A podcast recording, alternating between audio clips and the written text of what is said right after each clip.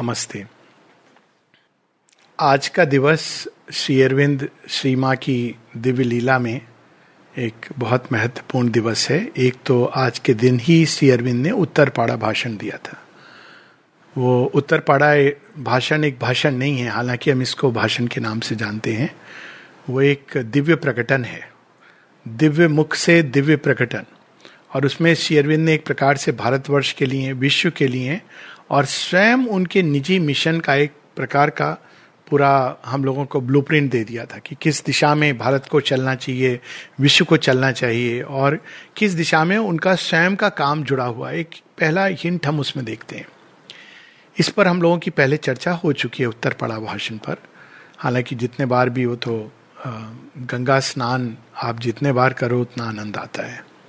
लेकिन इस दिन एक और सिग्निफिकेंट इवेंट है और वह है जो आश्रम में सर्विस ट्री जिसके नाम से जो जाना जाता है कॉपर पॉट का जो प्लांट है ट्री है, उस, जिसमें बड़े सुंदर सुंदर वो येलो कलर के फ्लावर्स लटकते रहते हैं और पूरे समाधि को उसने एक कैनोपी के रूप में लिया हुआ है। उसका भी आज जन्मतिथि है। जन्मतिथि मतलब जिस दिन उसको आरोपित किया गया था। आई थिंक 1930 की बात है तो सत्तर, अस्सी, नब्बे, ऐसे कुछ we can confirm the exact year पर रफली अराउंड दैट तो अब जब मेरी जो अपनी, अब वैसे तो बहुत कुछ व्हाट्सएप पर भी है अवेलेबल है, लेकिन मेरे मन में जो भाव उठता है सर्विस ट्री के बारे में, जो प्रथम भाव, वो ये कि श्री कृष्ण के जीवन के साथ जैसे कदम्ब वृक्ष है, वैसे ही श्री अरविंद के जीवन के साथ सर्विस ट्री है। कदम वृक्ष की जब श्री कृष्ण की एक इमेज है जिसमें श्री कृष्ण बांसुरी बजा रहे हैं, और अनेकों अनेकों गोप गोपिकाएँ उनकी ओर दौड़े चले आ रहे हैं। सब कुछ छोड़ के, सब कुछ उन्हें देने के लिए, अर्पण करने के लिए, गाय जहाँ भटकी हुई है, वहाँ से वापस आ जाती हैं। और उस समय कुछ मूर्ख हैं जो सोते भी रह जाते हैं, उनकी बात अलग है। ये तो आध्यात्मिकता का एक सत्य है कि जो सोवत है, सो खोवत है, जो जागत है, सो पावत है। तो इसका कोई मुहूर्त और बेला से नहीं है, किंतु जब भगवान बुलाते हैं तो जो सोल्स जाग जाती हैं वो एक नए विश्व की ओर, एक नए जगत की ओर, एक नए सीढ़ी पर चढ़ करके एक एक नई दिशा में जाती हैं। और जो सोता रहता है उस समय, जीवन को कोस रहा है, भगवान को कोस रहा है, ना जाने किसको किसको कोस रहा है, अंत में स्वयं को कोस रहा है तो वो तो फिर जो सोवत है, सो खोवत है। तो श्री अरविंद के साथ भी मैं जब सर्विस ट्री को जुड़ा देखता हूँ तो केवल श्री अरविंद नहीं यहाँ तो डबल लीला है। श्री अरविंद माता जी दोनों ही और सर्विस ट्री के नीचे वैसे ही वो बांसुरी के द्वारा, वो एक नई बांसुरी है, सुपरामेंटल बांसुरी and he is calling everybody और अब जो मुख्य स्थान है श्री अरविंद माता जी का, वो सर्विस ट्री ही है। बहुत पहले की एक एक श्री अरविंद के महाप्रयाण के पहले, पाँच दिसंबर के पहले की बात है। बारह दिन पहले करीब किसी एक साधक ने एक विजन देखा था, जिसमें उसने देखा कि वो सर्विस ट्री के साइड में शेयरविंद तने को टेक लगा करके बैठे हुए हैं और अपने पाँव उन्होंने पसारे हुए हैं। तो उसको अजीब लगा और उन्होंने वो शेरविंद के पास गया और प्रणाम किया। और शेरविंद ने मुस्कुरा के ये कहा कि आज से मैं यहीं पर रहूँगा। तो वो, उसको समझ नहीं आया कि क्या उसने देख लिया। मुझे स्मरण नहीं माता जी को बताया या नहीं बताया। लेकिन जो भी हो जब ये बात हुई, नहीं, उसने नहीं बताया। जब ये घटना हो जाती है पाँच दिसंबर की, फिर नौ दिसंबर को जब माता जी वहीं पर शेरविंद की देह को स्थापित करती हैं, तब उसको ये सारी चीज़ स्मरण आती है। तो मार्क द वर्ड्स, आज से मैं यहीं रहूँगा। शेरविंद एक ही, अब हम लोग जो रोम में जाना और इत्यादि उसका हमेशा अपना महत्व रहेगा। लेकिन शेयरविंद अब ऐसी जगह आ गए हैं जहाँ पे हज़ारों, लाखों लोग, करोड़ों लोग वहाँ से गुजरते हैं समाधि के पास से और सब कुछ वो सुनते हैं और देते ही है। माता जी ने समाधि के बारे में बहुत कुछ बताया है। पहले भी इसकी बात हुई है और वो कहती हैं कि अब वो यहाँ पे साक्षात विद्यमान है और जो भी आकर के उनको जो भी कहता है वो सब कुछ सुनते हैं और अपने ही तरीके से उत्तर देते हैं। एक साथ अनेकों लोग को क्योंकि भगवान का कर्म इस तरह का होता है। तो ये वो सर्विस ट्री जो कैनोपी बन के उन, वहाँ खड़ा हुआ है। समाधि स्थल की तो हम लोग जानते हैं कि कालांतर में उसका एक हिस्सा अगस्त ऋषि की समाधि की यज्ञवेदी थी, ऐसा नलनीदा ने कहा है, और नलनीदा को इट सीम्स माता जी ने बताया। और वहीं पर जो ये, जो हॉरिजॉन्टल ब्लॉक है, यहाँ एक समय फ्लावर्स रखे जाते थे। और 1930 की शायद बात है जब वहाँ पे सर्विस ट्री रोपित किया गया था। उसके पहले बहुत कम लोग जानते हैं कि और ये मुझे सिंबॉलिक लगता है कि समाधि के पहले भी और सर्विस ट्री के पूरे ब्लूम होने के भी पहले वहाँ एक और आ, हम कहें कि आहुति हुई है। और वो आहुति एक अलग प्रकार की हुई है। वेदों में हम लोग देखते हैं एनिमल सेक्रीफाइस की बात होती है। और वो एनिमल सेक्रीफाइस बाहर की सेक्रीफाइस नहीं है। वैदिक ऋषि जानते थे, तुम्हारे अंदर के पशु की सेक्रीफाइस है। और हम ये जानते हैं कि माता जी ने कैसे पशुओं के साथ बिल्ली, कुत्ते, सभी पशुओं के साथ उन्होंने कैसे संबंध जोड़ा है। तो एक पूरी फैमिली थी डॉग्स की स्वान की। बिग बॉय के नाम से और सारे, बहुत सारे बच्चे थे बिग बॉय और उनकी जो धर्म पत्नी थी या सुंदर संबंध, उनके जो बच्चे थे तो वो सारे जब गेस्ट हाउस से जब अब जो आश्रम है, उसमें चार बिल्डिंगें अलग अलग ढंग से, वो अपने आप में एक अलग कहानी है कभी और। तो जब वो यहाँ पे शिफ्ट होने लगे तो माता जी ने कहा कि मैं इनको क्या करूँ? क्योंकि वहाँ तो नहीं ले जा सकते। हैं अब वो जो एक प्रकार की तपस्या में लीन होने वाले थे तो उनको ये पता था कि और इनको अगर हम ले आएँगे और पूरी तरह उनकी उनकी देखभाल, केयर तो उन्होंने उनका अपना इंतज़ाम किया। अलग अलग साधक भी थे और लोग थे जिनके साथ बाकी सारे गए। लेकिन एक जो उनकी जो अल्टीमेट पेट्रियार्क था I think it was was it Big Boy और Brownie one of the dogs तो वो नाम बाद में हम लोग देख सकते हैं। लेकिन मुख्य चीज़ ये है कि उसको माता जी आश्रम में ले आई थी। और यहाँ पर वो रहा, वो चल नहीं पाता था, बहुत वृद्ध हो गया था। और धीरे धीरे फिर एक दिन, जहाँ सर्विस ट्री है अभी, जहाँ समाधि स्थल है, वहीं पर बैठकर उसने माँ की ओर देखते देखते प्राण त्यागे थे। माँ उसको देखती रही थी, वो माँ को देखता रहा था और उसने प्राण त्यागे थे। ऐसा ही बिल्ली के साथ भी हुआ था, जब श्री अरविंद माता जी दोनों आते हैं और किकी जब प्राण त्याग कर, त्यागती हैं। और फिर अब सर्विस ट्री जैसे जैसे बड़ा हुआ तो उसकी जो बोरियल है या उस, उसका, वो जो जहाँ पर था तो वो सारा एरिया कवर हो गया है। लेकिन उस एरिया में सबसे पहले उस स्वान ने अपना शरीर त्यागा था। तो अब मुझे ये चीज़ बड़ी सुंदर लगती है कि एक तो सर्विस ट्री, यानी सेवा, भगवान के निकट जाने का जो सबसे सुंदर उपाय है, वो है सेवा। क्योंकि एक सेवक को भगवान सदैव अपने साथ रखते हैं। और दूसरा है फेथफुलनेस एक जो स्वान होता है, वो फेथफुलनेस रिप्रेजेंट करता है। और अगर हम शेरविंद सीमा के जीवन को देखें तो एक चीज़ स्पष्ट आती है, श्री राम और श्री कृष्ण के लाइफ में भी ये चीज़ हम देखते हैं, कि वो किसी को भी, चाहे वो कितना भी मीक हो वीक हो, पशु हो पौधा हो, उसका परित्याग नहीं करते हैं। तो कुछ लोग जो इस भाव में चले जाते हैं, अरे, मैं तो पापी हूँ, मैं दुराचारी हूँ। ये सारे भाव मनुष्य के अंदर ही आते हैं और शायद उसके लिए एक लेवल पर ज़रूरी है। लेकिन जब वो उसी में जीने लगता है तो वो एक अंधकूप तमस में चला जाता है। तो वे माँ शेरविंद इतनी उनकी करुणा और अनुकंपा कि वो एक वृक्ष का भी, एक टहनी अगर कुछ टूट जाती थी। सर्विस ट्री की भी जब पाँच दिसंबर उन्नीस सौ बहत्तर को साइक्लोन आता है तो माता जी मेंशन करती हैं, एक तो ट्रांसफॉर्मेशन का पेड़ टूट जाता है नंदनम में। और माता जी कहती हैं कि वो वृक्ष जो मुझे फूल देता था, वह टूट गया, इसका उनको दुख होता है। और एक अलग प्रकार की संवेदना होती है, दुख is not the right word और फिर वो कहती है सर्विस ट्री की भी कुछ ब्रांचेस टूट गई हैं। और वो बताती हैं कि ये वृक्ष किस तरह से जो ये सचेत होते हैं। ये सर्विस ट्री की हम कहानी देखें माता जी के सभी वृक्षों के साथ, और विल का जो बरगद का पेड़ है।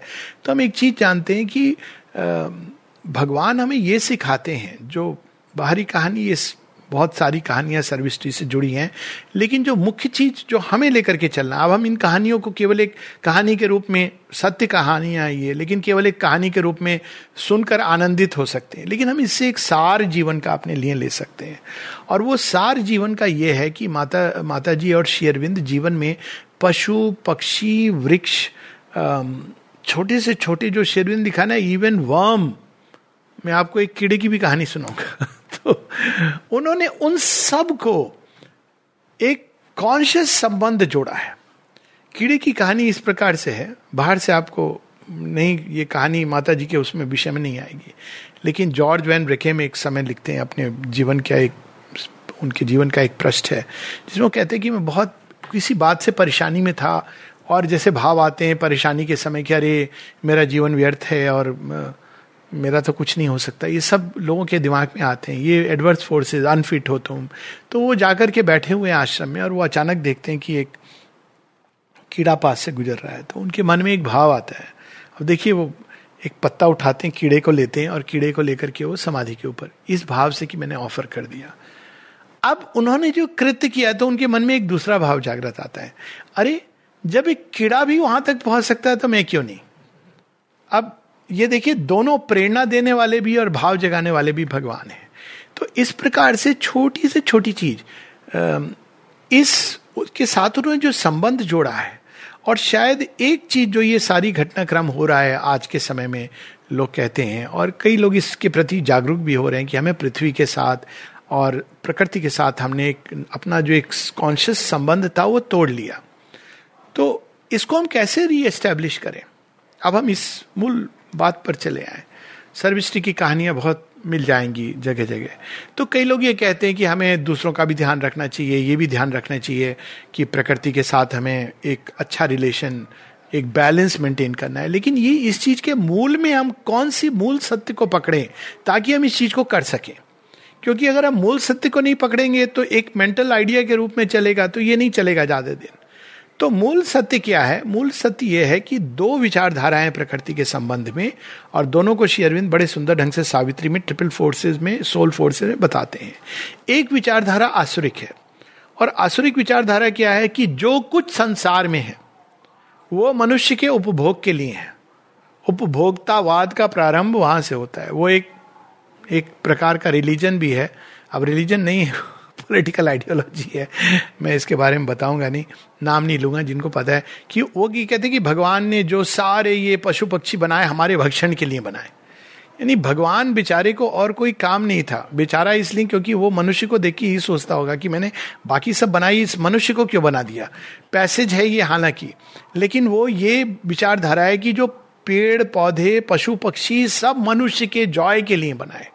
प्लेजर के लिए बनाए भक्षण के लिए बनाए तो इस प्रकार से वो जस्टिफाई करते हैं कि मैन पीक पर है। अब इसके लिए आपको एक रिलीजियस किताब नहीं पढ़नी है। ये तो वैसे ही मनुष्य अपने एरोगेंस में समझता है। वो समझता है कि मैं टॉप पर हूँ पीक पर हूँ, अब मुझे अधिकार है। तो वो एरोगेंटली अहंकार से जब हम जुड़ते हैं तो अब वो हम हर चीज़ के साथ एक उपभोक्तावाद से जुड़ते हैं। तो अगर हम पेड़ पौधे के साथ तो हम ये देखते हैं कि इस पौधे से मुझे क्या लाभ होगा। इस पेड़ से मुझे क्या लाभ होगा? लकड़ी से मुझे क्या लाभ होगा? फिर इसके फल फूल इससे मुझे क्या लाभ होगा? है ना? ये इस भाव से हम जुड़ते हैं। आ, मेरा क्या फ़ायदा है इसमें? जब तक वो फ़ायदा है तब तक हम लेंगे। जब वो बुढ़ा हो गया तो इसको काट करके फेंक देंगे। पशु पक्षी से भी हम इस भाव से जुड़ते हैं कि इससे मेरा क्या फ़ायदा है? मुर्गी को पालेंगे तो अंडे हमें कितने मिलेंगे? और मुर्गी को हम बाद में उसका क्या क्या कर सकते हैं? और इस प्रकार से सब कुछ कुत्ता हमारे घर की रखवाली करेगा, या वो हमारे इमोशनल सेटिस्फैक्शन के लिए इवन गाय से लोग इस तरह जुड़ने लगे अब विदेशों में गाय को मैंने सुना है कि आपको कितने हज़ार डॉलर देकर के आप उसको हगिंग आप गाय से आप एम्ब्रेस करते हो, क्यों? आपको अच्छा लगता है। अब मुझे ये नहीं समझ में आया कि मनुष्य नहीं मिले क्या? तो शायद मनुष्य अंदर से बहुत प्रकार के तत्व निकालते हैं वाइब्रेशंस लेकिन गाय तो गाय तो बड़े सुंदर भाव ही अंदर से प्रकट करती है।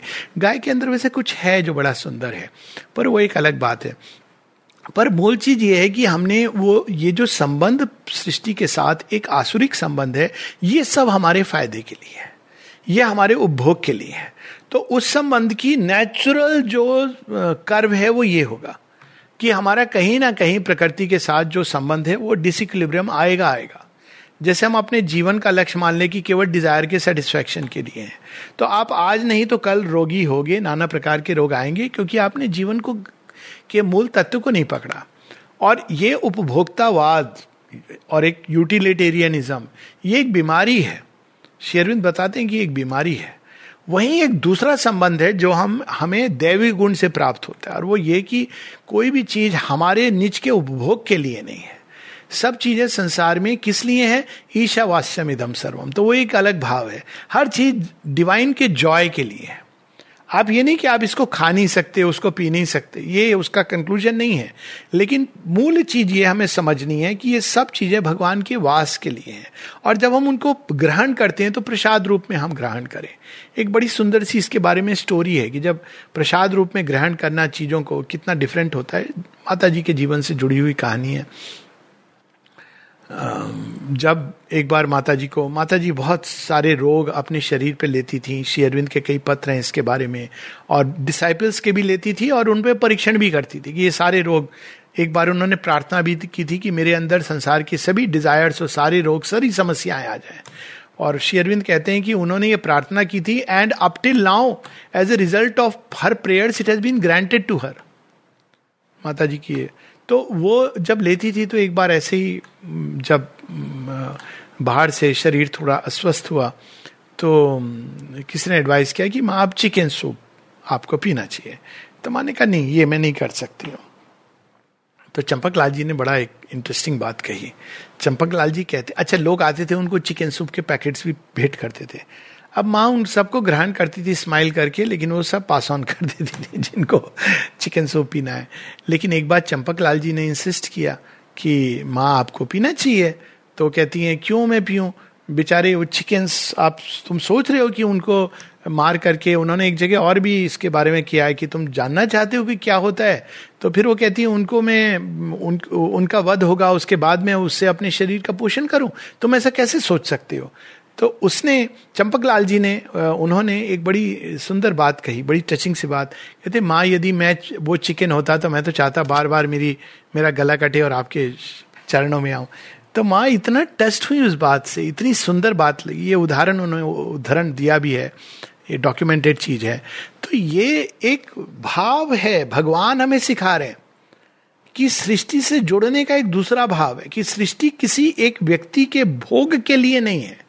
उसको भोगने वाला केवल भगवान है। तो जब हम भगवान, अगर हमको भोगना है तो हमें भगवान बनना है।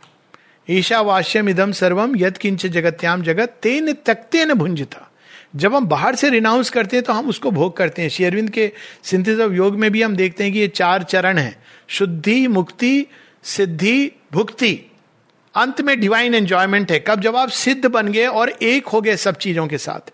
जब आप एक हो जाते हो तो लेने वाला और भोजन ग्रहण करने वाला, वो एक हो जाता है, वो जो ग्रहण कर रहा है, वो भी भगवान और वो गीता में एक बड़ी सुंदर उसको ब्रह्म अर्पण कर रहे हैं, ब्रह्म को, ब्रह्म के दाने को तो it is in that state of consciousness लेकिन वहाँ तक पहुँचने के लिए हमें जीवन शैली एक अपनानी होती है, उसमें करुणा, दया, हर हर चीज़ के प्रति सहिष्णुता। तो इस भाव से हम जब जीवन के प्रति जुड़े तो एक डॉक्ट्रिन ये है जिसमें हम नेचर को मैकेनिकल अनकॉन्शियस मशीन के रूप में डील करते हैं। और उसका एक अल्टीमेट परिणाम होता है कि शरीर भी एक मैकेनिकल अनकॉन्शियस मशीन है। आपके फेफड़े काम नहीं करते वेंटिलेटर पे डाल दो। ठीक है और बेचारे को आप ना ना जीने दे रहे हो, ना मरने दे रहे हो, पता नहीं कौन सा ये। मुझे तो जब भी ये सब सुनता हूँ, एक यंग व्यक्ति है जिसको थोड़ा समझ आती है कि एक जीवन है एक्सीडेंट हुआ है आपने कुछ समय के लिए डाला ऑर्गन्स अच्छे से काम करे लेकिन जिसके ऑर्गन्स फेल हो रहे हैं एक उम्र हो गई है। वयोवृद्ध अवस्था में जब वेंटिलेटर में डालते हैं तो मुझे तो वही समझ आ, याद आता है जो सोक्रेटिस मृत्यु के समय अपनी स्पीच में लास्ट में कहते हैं। कहते हैं कि मैं तो मरने वाला हूँ तुम लोग जीवित रहने वाले हो लेकिन किसका भाग्य अच्छा है ये तो भगवान ही जानता है। Socrates lived his whole life और वो स्वयं स्वेच्छा से स्वीकार करते हैं, हम लोग पी करके जाना। तो आप अब, क्योंकि हम शरीर, केवल शरीर और जो व्यक्ति है उनका भी, जो हॉस्पिटल में जा रहा है, होड़ लगी हुई है वेंटिलेटर बेड चाहिए वेंटिलेटर बेड चाहिए, अस्सी साल के बूढ़े के लिए वेंटिलेटर आई मीन अस्सी साल में ये नहीं कि कोई बूढ़ा हो गया आपने एक जीवन अपना जिया है, एक डिपार्चर भी ग्रेसफुल होना चाहिए। क्यों इस तरह से जीवन को एक शरीर से जुड़े रहना, इसी को कहते हैं दे आत्मबोध दे आत्मबोध से बहुत बड़ी भ्रांति जन्म लेती है और वहीं से ये सारी समस्याएँ उत्पन्न होती है। लेकिन जब हम एक जीवन को अच्छे से जीते हैं तो स्वामी विवेकानंद की तरह we are ready to go at any point of time क्या फ़र्क पड़ता है? हम फिर आएँगे और खासकर भारतवर्ष में। और लेकिन ये जो भाव की हम सारी, ये भी ऑक्सीजन की अभी देखिए आप सब जगह। अब ऑक्सीजन आप कहीं से जनरेट कर रहे हो, ये सब कुछ संसार में ऑक्सीजन भी मेरे लिए है, धन, धान्य, फूल, फल सब मेरे लिए है। और उसका, उसके कारण आप देखें कि ये जो हम कहते हैं ना कि हॉस्पिटल बेड फुल है, लोग गवर्नमेंट को दोष दे रहे हैं, कहीं किसी को दोष दे रहे हैं, वो दोष किसको है? ग्रीड और फियर को दोष है वहाँ भी। हर किसी को डर लगा हुआ है तो वो वेंटिलेटर बेड को पहले से खरीद के सुरक्षित कर ले। करते हैं कि नहीं, मुझे नहीं मालूम। ये मैंने कहानी सुनी but that may not be true लेकिन ये डर लगा हुआ है इतना कि जिसके कारण एक ग्रीड चली गई है इवन अपने इसमें। कोई बात नहीं, एक जीवन है, उसमें कब, कभी जाने का भी समय, आप कितने दिन, कितने वर्ष और एक्स्ट्रा पाओगे जीवन को? लेकिन ये जो भाव है, जब हम प्रकृति से इस तरह से जुड़ते हैं कि वो एक मैकेनिकल मेटीरियल चीज़ है तो अंत में हम क्या होता है, हमारा अपना शरीर भी हम एक मैकेनिकल जड़ वस्तु समझने लगते हैं। तो मैकेनिकल और जड़ वस्तु जो है, उसके अंदर सद वस्तु तो है नहीं। तो उसको अगर कोई रोग होगा तो कोई मैकेनिकल प्रोसेस ठीक करेगी। देखिए इसका परिणाम क्या है। इसी ये इसी को मिदास टच में दूसरे ढंग से बताया गया है। राजा मिदास क्या कर रहे थे? उन्होंने वरदान ये था कि जिसको टच करेंगे, वो सोने की बन जाएगी। इतना अधिक उन्होंने सब चीज़ सोना सोना करते हुए कि अपनी बेटी को ही टच कर दिया। तो बेटी का भी मोल लग गया कि बेटी नहीं है। You think how much is her price in terms of gold और फिर वो अंत में स्वयं को टच करते हैं तो उस सोने के। तो जब हम प्रकृति के साथ इस तरह से व्यवहार करते हैं कि वो एक जड़ है केवल जड़ है तो क्या होता है, हम अंत में वो चीज़ हमारे ऊपर भी आती है मिदास टच की तरह, कि हम भी एक जड़ हैं। और अगर हम जड़ हैं तो फिर जड़ का तो इलाज कोई जड़ वस्तु ही कर सकती है। लेकिन हम लोगों ने ये भी पढ़ा है, और वो बड़ा सुंदर है, चेतनस चेतना नाम नित्यो नित्यानाम चेतनस चेतना नाम एको बहु नाम यो विदधाति कामान। तमात्मस्थम ये नुपश्यंति धीरा तेषाम शांतिम शाश्वती नेत्रेशम ये चीज़ें जो कॉन्स्टेंटली चेंज कर रही हैं, उनके पीछे एक अनचेंजिंग ट्रूथ है। वे चीज़ें जो जड़ दिख रही हैं, उसके अंदर भी एक चेतना है। उसको जब हम पकड़ के जीवन के साथ संबंध जोड़ते हैं तो फिर वृक्ष भी सचेतन है, पशु पक्षी भी सचेतन है। जब हम इस प्रकार से व्यवहार जोड़ते हैं तो वायरस भी जो प्रकृति की उपज है क्योंकि हमने प्रकृति के साथ एक ऐसा संबंध जोड़ा है तो प्रकृति की अगर आपदा भी होती है, मैंने ये भी देखा है जब भूखंड गिरते हैं, हिमस्खलन होता है, ये सब होता है तो आपने चूँकि प्रकृति के साथ एक बड़ा सुंदर संबंध जोड़ा है कि वो भी माता है तो अगर आपके पास वो आ रहा है, हिमखंड, और आपने प्रकृति को इस तरह से ट्रीट किया है तो प्रकृति कॉन्शियस फोर्स से आपको हल्का सा बचाते हुए ले जाएगी। वो वायरस सारे दुनिया में उत्पात मचा रहा है। उसके पीछे जो भी शक्तियाँ तांडव कर रही हैं। लेकिन आपने एक संबंध अलग जोड़ा है। तो पहले तो वो आपके निकट नहीं आएगा। और दूसरा अगर आएगा भी तो चूँकि आपने अपने शरीर को भी, आपने सारी सृष्टि के साथ एक की इस जड़ के अंदर एक सदवस्तु है। तो हमारे देह के अंदर भी सदवस्तु है। वह सदवस्तु प्रकट होकर हमारा संरक्षण करेगी। तो ये एक जो माता जी जीवन के बहुत सारी चीज़ें सीखने को मिलती हैं सर्विस ट्री में भी, और अनेकों अनेकों उनके दृष्टांत हैं, उदाहरण हैं जीवन में वृक्षों के साथ। जब साइक्लोन स्ट्रक होता है तो वो कहती हैं कि कई बार ये वृक्ष ले लेते हैं हमारी समस्याएँ। एक बार मैंने एक बड़ा सुंदर एक, वो भी पढ़ा था, और ये सच है, आप साइकोलॉजिकल वे है कि अगर आपके पास कोई वृक्ष है, आप घर के अंदर जा रहे हो, बहुत सारी समस्याएँ, वृक्ष को कह दो तो वो ले लेता है अपने अंदर। उसके अंदर ये क्षमता होती है वाइब्रेशंस को एब्जॉर्व कर लेता है। तो ये एक कॉन्शियस रिलेशन हमें संसार के साथ जोड़ना है। यही तो सर्विस ट्री से हम सीखते हैं। सर्विस ट्री को हम नमन करते हैं। लेकिन क्यों ना हम हर वृक्ष को नमन करें? वो भी तो एक एक जीवित हम पृथ्वी को माता समझ करके संबंध जोड़ें। और केवल माता नहीं, कि भाई माता है तो अब वो हमारे लिए दे रहे माता को भी हमें कुछ देना है, लेकिन पृथ्वी के अंदर भगवान का वास है। पुराणों में जब हम देखते हैं कि पृथ्वी माता जब बोझ बढ़ जाता है असुरों का तो वो जाती है भगवान विष्णु के पास, वो आते हैं, असुरों का नाश करते हैं। तो बोझ कैसे बढ़ता है? जब ऐसे ही बढ़ता है, असुर भाव क्या होता है? लूट, खसोट, नोचना, छीनना, झपटना, यही तो असुर है। अब हम इसको पिक्चरों में देखते हैं जी टीवी पर और अन्य टीवी पर तो वो दिखाएँगे कि असुर एक वो फरसा दे के बड़े बड़े सींग लेके काट रहे हैं। लेकिन इट डजेंट मीन दैट आपका मन किया तो आपने ज़रूरत से ज़्यादा अपने लिए चीज़ें ले आए। वो साधन कहाँ से आ रहे हैं? कागज़ है, जैसे भी आप यूज़ कर रहे हैं तो ये साधन कहाँ से आ रहे हैं? प्रकृति से आ रहे हैं। और जब हम इस प्रकार से मिसयूज करते हैं चीज़ों को तो वास्तव में प्रकृति कहीं ना कहीं रीसेट करती है बैलेंस क्यों रीसेट करती है? माँ प्रकृति गई होंगी। हे भगवान, कुछ करिए। कहते, आ रहा हूँ मैं असुरों का विनाश करूँगा। तो प्रकृति के अंदर से एक कृत्या उपजती है और वो जाकर के सारे संसार में उत्पात मचाती है। कहने का अर्थ ये नहीं कि जिनकी मृत्यु हो रही है, बीमार हो रहे वो असुर है।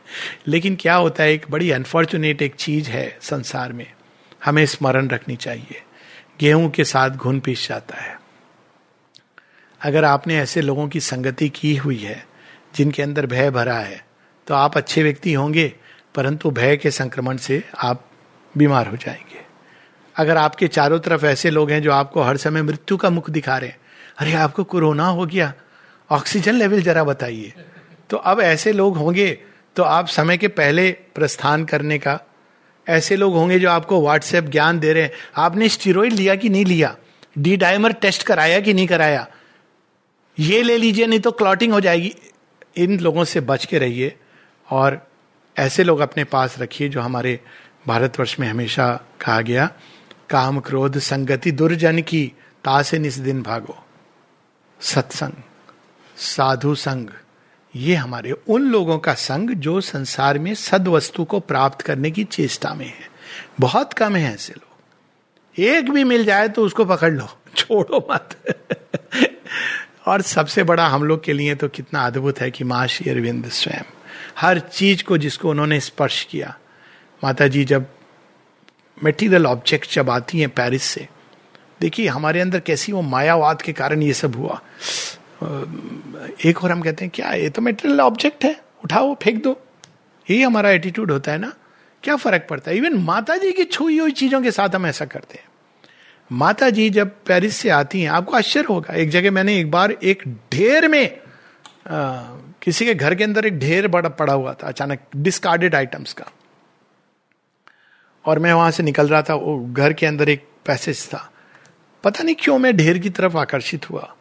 बाहर से कुछ दिख नहीं रहा था, पर मेरा एक मन किया, कोई प्रेरणा आई।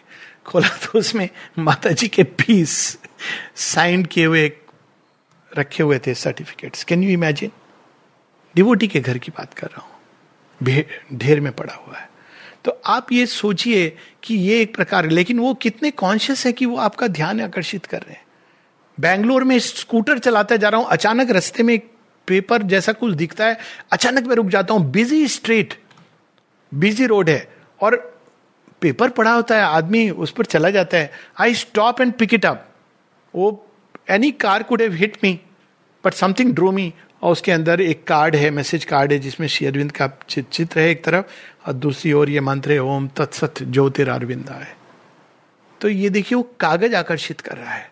माता जी एक जगह जब पेरिस से आती हैं, कहती हैं, घर छोड़ती हैं, कहती हैं, वे सारे ऑब्जेक्ट्स जिन्होंने मेरी सेवा की है, हे प्रभु, मैं आपको अर्पित करती हूँ, वो जिनके हाथों में जाए, वो उनको बड़े कोमल ढंग से टेंडरली उनके साथ व्यवहार करें।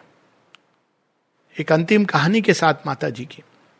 माता जी के पास से लोग हैं, रुमाल देते रहते थे और हम लोग एक आया कपड़ा पुराना फेंक दो डिस्कार्ड कर दो, है ना? बल्कि खोजते रहते, नया कब आए? माता जी पैच लगा के साड़ी पहनती थी। पैबंद लगा के, और वो ऐसे नीटली कि आपको पता ना चले। तो एक बार माता जी को किसी ने रुमाल, बड़ा सुंदर सा रुमाल तो चंपक लाल जी बताते हैं कि माता जी ने उसको देखा अप्रिशिएट किया। वो चला गया व्यक्ति, उसके बाद उन्होंने नारायण का किसी ने मूर्ति दी थी तो उनके नीचे रख दिया। तो उन्होंने कहा, माँ, आप इसको यूज़ करें। यूज़ क्यों नहीं करती हैं? आपका पुराना रुमाल देखिए, उस पर कितनी बार तो आप उस पर रफू कर चुकी हैं। रुमाल पे रफू। आप इसको यूज़ नहीं करती हैं। तो माता जी ने पुराना वाला रुमाल उठाया, कुछ देर देखा, फिर मुस्कुरा के बोली, लेकिन पता है, इसने मेरी बड़ी सेवा की है। क्या कहोगे? रुमाल को लेके माता जी को क्षण निहारती कहती, पता है, इसने मेरी बड़ी सेवा की है। ये एक संबंध हम लोगों को संसार के साथ, जीवन के साथ जोड़ना है। यही शिक्षा हमें सर्विस्ट्री से मिलती है और माता जी के अनेकों अनेकों दृष्टांत से कि हर चीज़ के अंदर भगवान है, हर चीज़ के अंदर चेतना है और इसमें अनेकों अनेकों कहानियाँ इसका विस्तार में हम जा सकते हैं। लेकिन यदि आज से हम ये भी भाव रखें, हर चीज़ के अंदर छोटी से छोटी जड़ वस्तु के अंदर, वो केवल जड़ नहीं है, उसके अंदर भगवान का वास है। सुपरमेंटल क्रिएशन क्या है?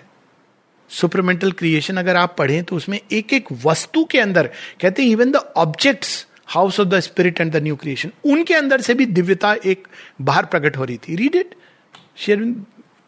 सावित्री में है। इवन जो ऑब्जेक्ट्स वहाँ पे थे, वो डिवाइन थे। ऑब्जेक्ट्स है। लेकिन आपको उसके अंदर से दिव्यता। अब वहाँ पे वो नेचुरल है, यहाँ हमको उसको प्रकट करना है। तो चाहे वो नल हो या फिर आपको और कुछ बताने की ज़रूरत नहीं है वाटर का वेस्ट ये सब नाना प्रकार के मेंटल कंसेप्शन की ज़रूरत नहीं है।